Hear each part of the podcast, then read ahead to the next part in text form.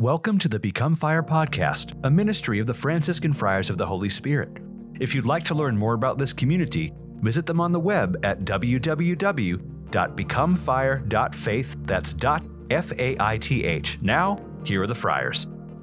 Hello, everyone, and welcome to the Become Fire podcast. It is your host, Father Anthony Tinker, and I am riding solo in Fireland today, but not solo here in the studio. I have two wonderful guests with us, but before I get to them, um, we are very excited. We are starting a uh, I don't know if I should call it a four-part series, an eight-part series. It's it's a kind of four different topics over eight different episodes. So for the next two months, we're going to talk about healing. We're t- talking about physical, emotional, spiritual, and psychological healing. And as uh, we go through this today. We're going to talk about physical healing, and I'm so excited. My guests today are Paul and Beth Zuccarelli. Welcome, Paul. Welcome, Beth. Thank you, Father. Thank Tinker. you, Father. Um, it's such an honor. I've, I've had the privilege of knowing the Zuccarellis for a number of years now. And Paul's story is one of physical healing. And so, this first episode, we're going to walk through his story. So, for this episode, we're going to walk through Paul's story, what happened in the particulars, and we're going to get through into the details. And then, this next episode, um, in a week, as a spoiler alert for next week, we're going to walk through and just reflect upon why is physical healing important in our walk with God. And we'll go through that with each of our episodes, our next uh, kind of um, eight episodes. There'll be an interview with someone about these different aspects physical, spiritual, emotional, psychological, and then a reflection. The second episode is these two part episodes of each aspect of healing, um, what it's meant to them in their walk with God. And so let's start. Paul Zuccarelli, we're getting right into it. Who are you? And uh, let's talk a little bit about your backgrounds leading up to the great miracle that you received. Well, thank you, Father. Um, Paul Zuccarelli, born in Buffalo, moved to Tucson, 1981 at age 22. My lovely wife Beth started a family and changed jobs, but for the most part was a successful businessman. Uh, very entrepreneurial in the small business market, but also worked for publicly traded companies and moved forward and was uh, started several companies, was on boards, both philanthropic as well as propri- uh, private boards, and um, did a lot of things just to learn. But I had this uh, competitiveness in me, this entrepreneurial nature in me, uh, and things were going great uh, up till my health just crashed one day. Oh, wow. Well, before we get to the health crashing and the miracle story, can we talk about your spiritual life before that moment? Great What was it like? Um, what was the practice of the family? Um, what was your relationship with God? Very good. Um, mom was Protestant, dad was Catholic. Went to the Catholic Church. I was extremely poorly catechized. Kind of told you go to church or you're going to hell. It's that kind of Catholic guilt thing. I had no clue what I was doing. But my grandma on the Protestant side would always read her Bible. She lived with us because her husband died when she was 37. So when mom and dad got married, grandma came with the package. so uh, I just watch her read her Bible all the time. And so I loved the Bible, uh, loved Jesus, but I didn't understand the Catholic Church at all.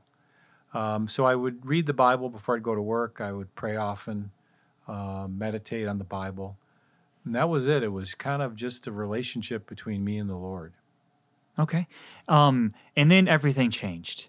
So we're gonna let's walk through this kind of piece by piece, and let's start with kind of the initial concerns and what happened. Sure. So I'm rocking and rolling, so to speak, and I'm very successful in business, working 80 hours a week. Everything's turned into gold as far as the world's concerned. Um, and I start getting atrial fibrillation in my uh, 40s. Okay, and what does that mean? Uh, um, atrial fibrillation is an arrhythmia in the heart, um, known as AFib, and uh, the heart goes out of rhythm. So you get really sick, short of breath. Sometimes you get chest pain. You just can't function. You get dizzy. So they wanted to just um, do an ablation on me and treat the symptom. And I said no, no. And I used to go to prayer a lot, and I, my heart would come back on its own. But this was getting worse and worse. But I was born, or they discovered it when in my early 20s I had a mitral valve prolapse. So my mitral valve was floppy and leaky, and that ca- that can cause AFib. so we fast forward. I'm getting sicker and sicker in my 50s, and the AFib's happening more and more. And me thinking I'm young and bulletproof, good shape. So occasionally they would paddle me and electrocute me, and I'd go out of AFib and I'd go walk out of the hospital and go right back to it. Um, but things were getting worse and worse. And then I had a little misdiagnosis because my cardiologist down in Tucson told me you're fine. Your, your, your valve's leaking, but you'll die something else. But I knew there was something wrong. You get that feeling, that interior conversation where you're just not right. My skin was gray. I couldn't breathe, couldn't walk upstairs. And after the doctor told me I'm fine, I walked out and uh, got in the car, and I received at the time, and I didn't have no. Again, I'm not well catechized. wasn't. I had no idea what a locution was. That's when I received the, the message from the Lord that said, "Get to the Mayo Clinic." Okay. Well, valve. can we start? Was this an exterior voice? Was this something in, inside your heart? What do you when you say I received the locution from the Lord? What was that, and how did you know it was God? um, first of all, it's uh, not through audible through my ear.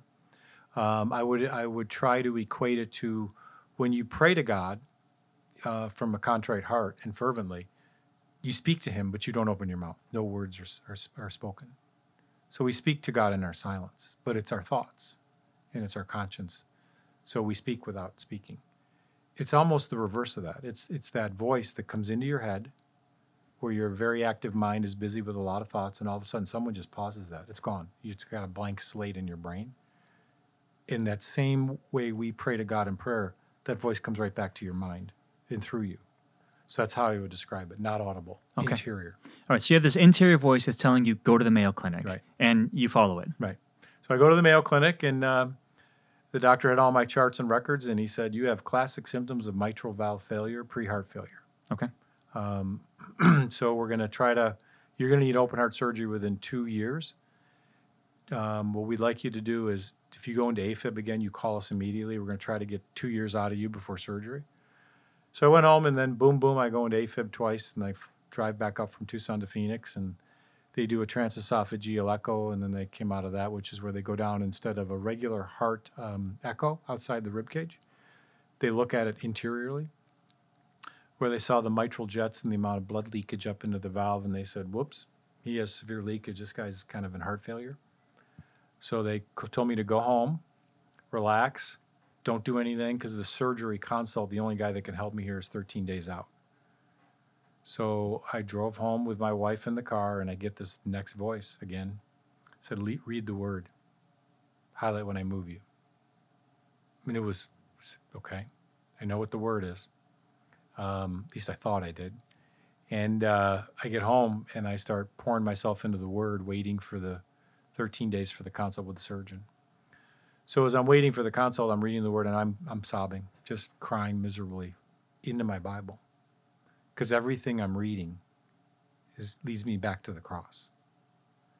And uh, Beth said, "Well, you know, what?" Do you, she come in and go, "Why are you crying? You love the Bible."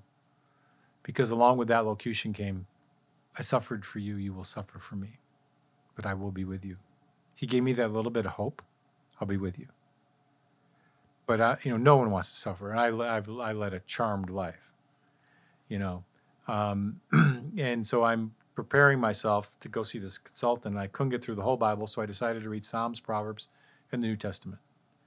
And some of the things that were just really gut wrenching in my soul were, you know, Psalm 51 prayer of repentance of a sinner. You know, Psalm 91, the prayer in the time of distress. And then Psalm 139. And I just kept coming back to 139. You know what he did? He did know me before I was born. He knew me, he knit me. I don't have to worry. But I was I was just very anxious, very anxious.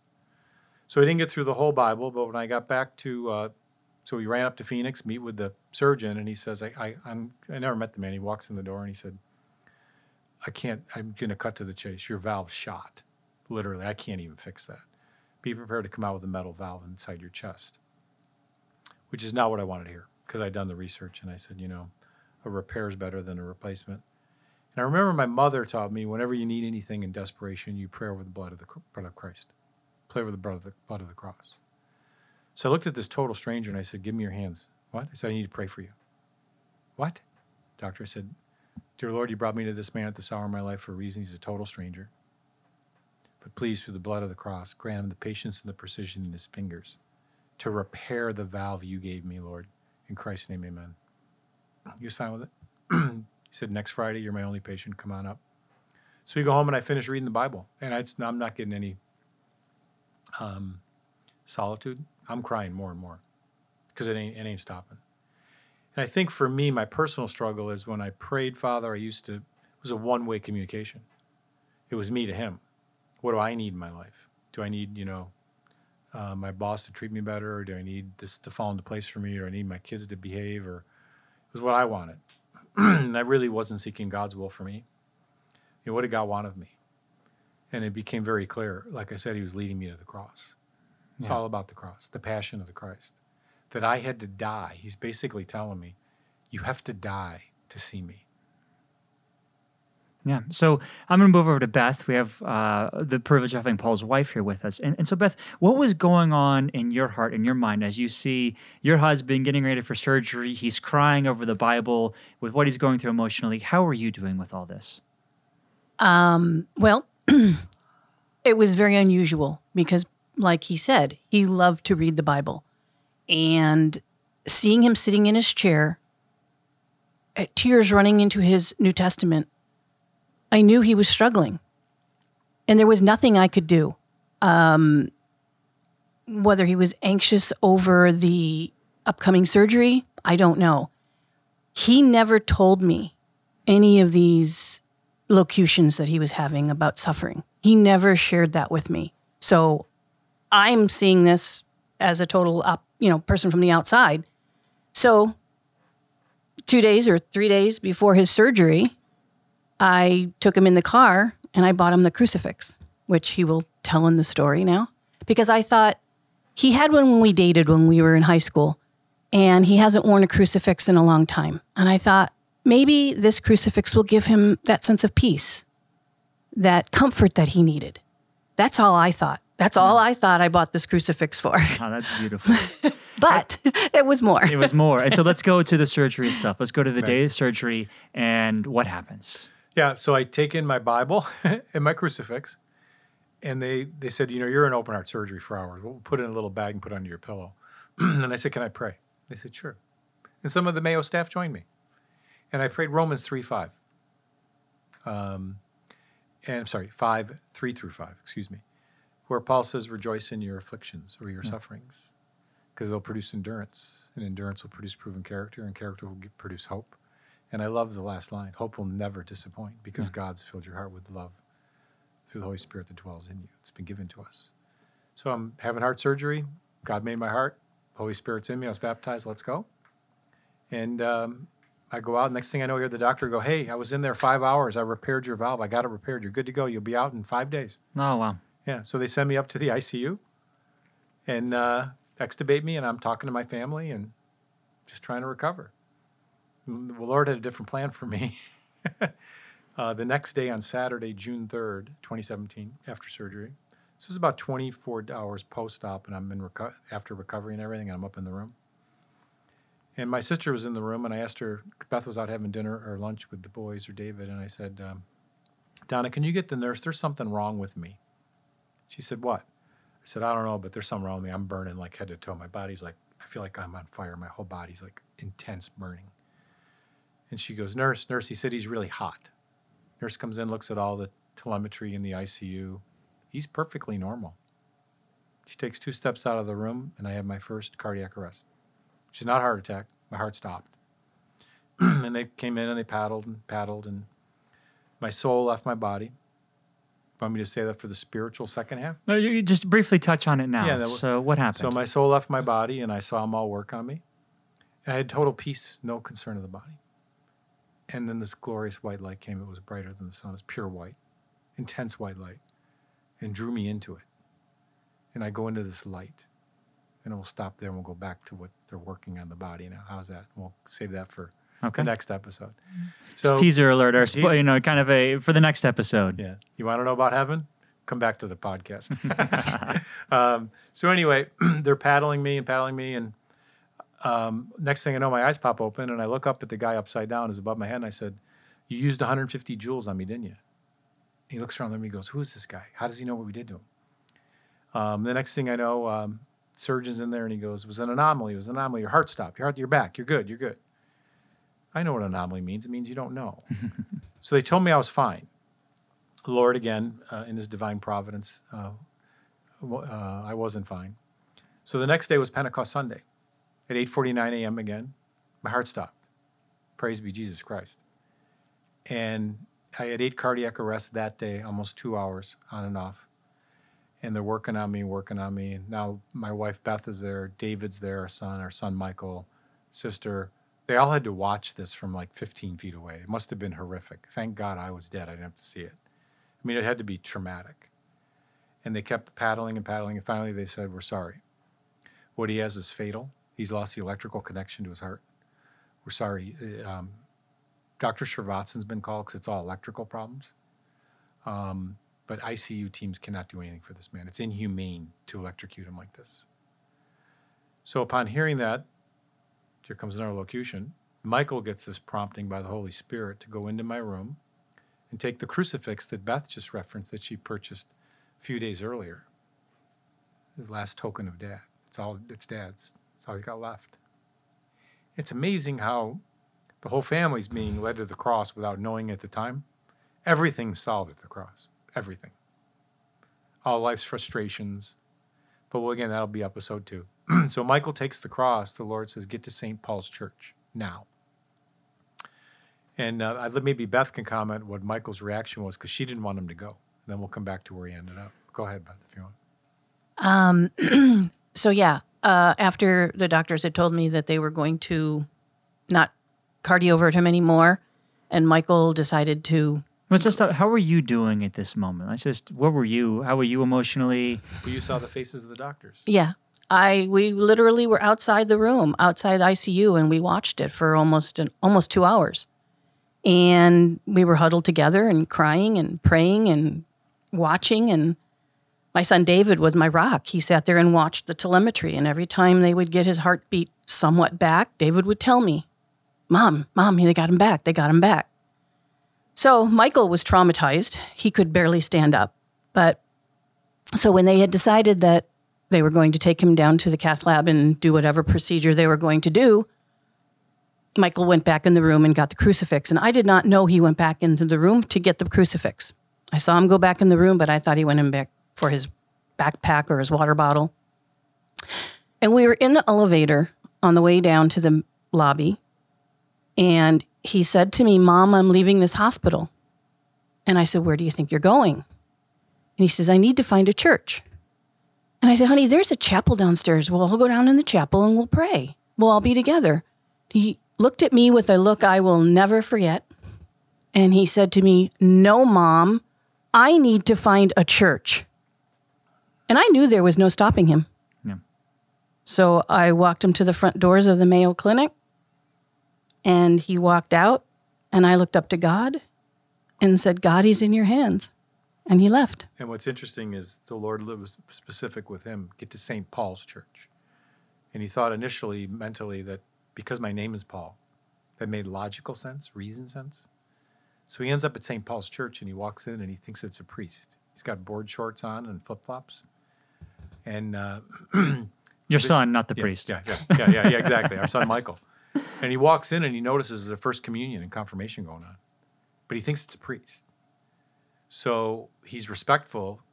And after communion, he runs back in and says, I need to see that priest right now. And they reminded him, they said, Sir, that's the bishop. So Bishop Olmsted came out, tried to console Michael. And Michael lifted up the cross that Beth brought, bought or days earlier. This cross is making its rounds to where it needs to be. Um, and Bishop Olmsted said he clutched the cross. He said, your, your son fell at my feet and just begged me to help you by prayer to heal you. And I took the cross and I had chrism on my hands from the sacraments, and I, I felt suffering of the family. And he said, Your heart, your son's faith, Paul, saved your life. He moved my heart so much. I said, Michael, where two or more gathered in my name, there I will be in their midst. Let's pray for your father. But I went back and during my Vespers, I prayed for your healing on Pentecost Sunday. So, meanwhile, while this is happening simultaneously, Dr. Srivathsan, who they called in, came in and informed Beth, you know, I'm going to try to give him rest. There's no treatment. Sign the do not resuscitate rescission form, resi- resi- res- um, the rescission, and I will uh, do what I can do. I'm going to give him rest. so he he did what's called a left stellate ganglion nerve block of the brainstem. In layman's terms, he sewed a pacemaker outside my body like a generator, ran a wire down my jugular into my atrium, quickly went up my groin to screw in a lead in my atrium to try to beat my heart with a generator outside my body. then you go up my left side up into my ganglion nerve brain stem. That's when you sleep at night, you breathe and your heart beats. That's the nerve that does that for you while you're sleeping. Just the left side of the nerve is heart and lungs. The rest is your organs. Just be very careful. So he um, he showed me my chart later, Beth and I, and he said, I want you to look at this. This is the connection of how God uses people and their hands in his divine providence for healing. Sometimes he uses the doctors and hands, and sometimes we all know he's the divine physician. He directly intervenes at his will. So Dr. Strauss showed us it said patient's heart um, cannot proceed with interrogating the device in his neck. Patient does not have a heartbeat. He said, Paul, right there, I'm sending you to the morgue. I got everything set up, wires and everything. But if I kill that nerve and that wire isn't and that lead isn't exactly where it needs to be to override, I got to have a heartbeat to override it. He said, so I can't proceed. I have to test the wire and I can't. The next sentence in my chart says, patient's heart spontaneously returns to sinus rhythm on its own. And we're standing around you going, what just happened? No medical intervention. And I yelled, test the wire. And where I put that lead overrode it. And I said, step back. And I went in, I killed your nerve. And you are dead. Your heart and lungs can't work. I flipped the switch. I put you on total life support in a coma. I work on you to stabilize you for an hour. And I told your wife he's alive by the wire in his neck. We leave him resting for two days. And then we shut the wire off. And in two days, when we shut the wire off, if his heart stops, we leave the man, he's dead. There's no treatment. If he lives, he's going to have most likely neurological damage. Praise be Jesus Christ. What's amazing is when you look at the time of the chart of when my heart came back on its own so he could finish that procedure, and the bishop and our son praying, it's within minutes. It's shortly after noon the same day. So the Lord led Michael with four and a half million strangers in Phoenix to Bishop Olmsted to pray. My heart comes back on its own. He's able to complete the procedure. Praise be Jesus Christ. I'm able to share this with your audience. No, praise God. Amen. Amen. Okay, and so you're for two days. You're resting, Right? um, and then uh, they turn things on, and the heart starts beating. Obviously, it's why you're here. You would, if it didn't beat, you wouldn't be sitting here. Yeah, yeah. And so let's just go back to Beth. How were you those two days? And talk about what the Lord was doing in your heart in that time. Well, after witnessing the cardiac arrests for so long, and it got to the point personally that Paul was in the best hands medically. I knew that. There was nothing I could do as a wife. I had then turned to mother mode. My job was now to protect my children and to comfort them.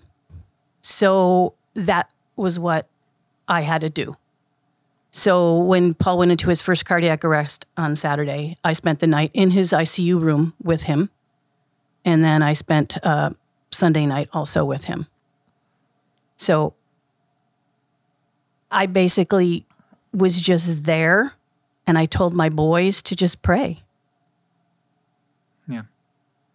Um, I don't know how much more you want me the, other to. thing, the other thing I would add to that is uh, this is a good discussion about the intersection of physical healing with spiritual intervention. The procedure Dr. Srivathsan did as an electrophysiology cardiologist, the left stellate ganglion nerve block of the brainstem. The president of the American College of Neurosurgeons has read our book, Faith Understood, forwarded by Bishop Olmsted. He said, I want to meet this electrophysiology cardiologist. That procedure is reserved to neurosurgeons who are highly trained. Less than one tenth of 1% of neurosurgeons would ever attempt that. He could have killed you doing that. Who trained him to do that? He's not an invasive doctor. so I asked Dr. Srivathsan. Dr. Scully wanted to know who trained you. And the man began to weep. He was, he's a very humble doctor. And he said, Tell him no one. I told you I didn't treat you, I gave you rest. I read about the procedure. I've only done it once. There's only one thing I could do that day is that give you rest. So again, just the intersection of that. The Lord keeps confirming and affirming. Praise God. Well, we only have a few minutes left to finish the physical aspect, but I do want to say because after you got home, the Lord kept working. And I want to just talk about there's a couple specific things the Lord did in that time that I think are part of the physical healing Right. um, and what He did because you had some I, I want to say near death experiences, but it seemed like the, the Lord was still coming for you. Do you Oh, mind yeah. sharing those real quick? Sure, sure. so I'm home in Tucson. I'm like four days post op. I'm on so many meds I can't even. I don't even know what I'm taking, and my heart would go in and out of arrhythmia again. And I'm like, you know, I thought this was supposed to fix this, and I don't feel good. And when's my heart going to stop again? You know, you go through all these kind of like, okay, at least I'm prepared now. Um, so I get up to go to the bathroom in the morning. I didn't realize how many diuretics I was on. So I get up to go to the. I was just, you know, urinating constantly. So I get up to go to the bathroom at seven o'clock, and I begin to faint.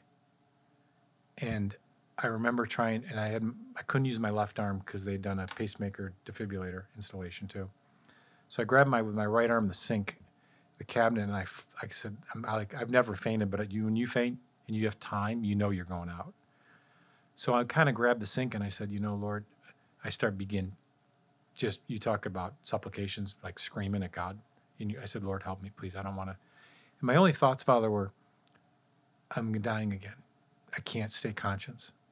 And I fall to the floor on my butt, and I'm breathing, and my eyes are closing. I'm having a very hard time staying conscious. And all I kept saying was begging God, I don't want my wife to see me like this. I don't want to die on a bathroom floor. I've been through so much. Please help me. And I was thinking I was dying. Can you help me? And uh, that same white light that you hear about in episode two um, permeated the windows out. I'm looking, facing the bathroom window, but had, but had a shade on. It was closed. That same intense white light comes right through. And this voice says, I have you in my hands. You're okay. And I pass out. I have no idea how I was out. I come to and I just scream for Beth. Beth, Beth. She comes in. She goes, Oh my gosh, what happened? You fell. Uh, I'll call 911. And I said, No. This is kind of the gut check trust. I said, You call the Mayo in Phoenix from Tucson and tell them I'm laying on the floor and what we're supposed to do. Because the voice said, you, You're okay. I have you in my hands. You're okay. I said, I am not going to an ER. And they called the Beth called the Mayo. They called back within 20 minutes and they said, uh, you know, what what's his symptoms? And they said, look, get orange juice in him, stop the diuretics. He's probably totally dehydrated with no electrolytes in him, causing the arrhythmias. Get orange juice in him. If he's not coherent in a half an hour, get him to the ER. That's all it was. Praise God. Wow. Yeah. Well, I've uh, certainly been uh, enthralled by this conversation so far, and I'm excited to hear about uh, the rest of the story. Um, as we've heard, heard the physical healing the Lord did, and as we delve into not just that, but how physical healing leads us closer to God, and how we use this time to lead you and your whole family closer to God. Amen. And, and so we're going to delve into that next time. Uh, so please uh, join us uh, next week to delve deeper into the story of Paul. And we've heard the physical. Now we want to hear God working through the physical for uh, work on his family. Um, Thank so, you, Father Anthony. Of course. And uh, and if you've been with us before, you know that we like to ask kind of a fun question at the end just to get to know our audience a little bit better. And which is hilarious because Beth loves hearing us answer these fun questions. And now she is forced to answer a fun question. Um, and so I want to get into you guys are from Buffalo. Right. And uh, when I think Buffalo, I think Buffalo wings because I love Buffalo wings. So I want to talk about is it true? I mean, just as, as first as a yes no, um, are Buffalo wings really better in Buffalo? And uh, and two, what are your favorite foods? Beth, you go first. Um, buffalo wings are better in Buffalo. Okay, Yeah, I think they're crispier. okay, They really deep fry them really good. okay. So, yeah. And then from that, favorite food? Favorite food? Are Buffalo wings are from Buffalo. I just assume Buffalo. No, they're not my favorite food. I don't know. Do I have a favorite food? Hmm. I think ice cream. Ice cream. Any flavor in particular? Mm, I don't know. I like chocolate, but then I like vanilla. Vanilla with chocolate syrup. Okay, Yeah, well, so, there you go. yeah, It's there a you winner. go. There Paul? you go. Well, I would echo what Beth said about the wings. the story briefly behind the wings is Anchor Bar, huge Buffalo sun, snowstorm. They shut down the city. People are trapped at the Anchor Bar, and they literally over days run out of food. They can't get food in. So finally, the owner comes out and says, "All I have left are some chicken wings, some celery, some blue cheese dressing, some butter, and some hot sauce."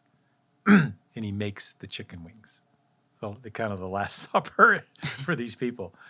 And um, that secret sauce, if you will, is now Frank's hot sauce. Right. You know, that's that's where it came from. Wow. So how can it be any better than Buffalo? they threw some stuff together, and that's what's bottled now. Uh, favorite food? I, being Italian father, I'd have to go anything Italian. Anything Italian. I love it. Okay, well, let's say a final prayer. In the name of the Father, and of the Son, and of the Holy Spirit. Lord, we thank you for this time together, especially for healing, God. We thank you so much for the healing that you've done in, in Paul's life. We, we speak now to all those who are listening who are in need of physical healing. God, we pray that you send forth your Spirit down upon them uh, to minister to their physical needs, whatever they are, um, whether it be uh, heart issues, uh, cancer, um, joint issues, uh, leg issues. Lord, we just speak right now to the bodies um, by the power of your Spirit that bring them healing. Lord, that they might come to know you, that that physical healing might lead them closer to you.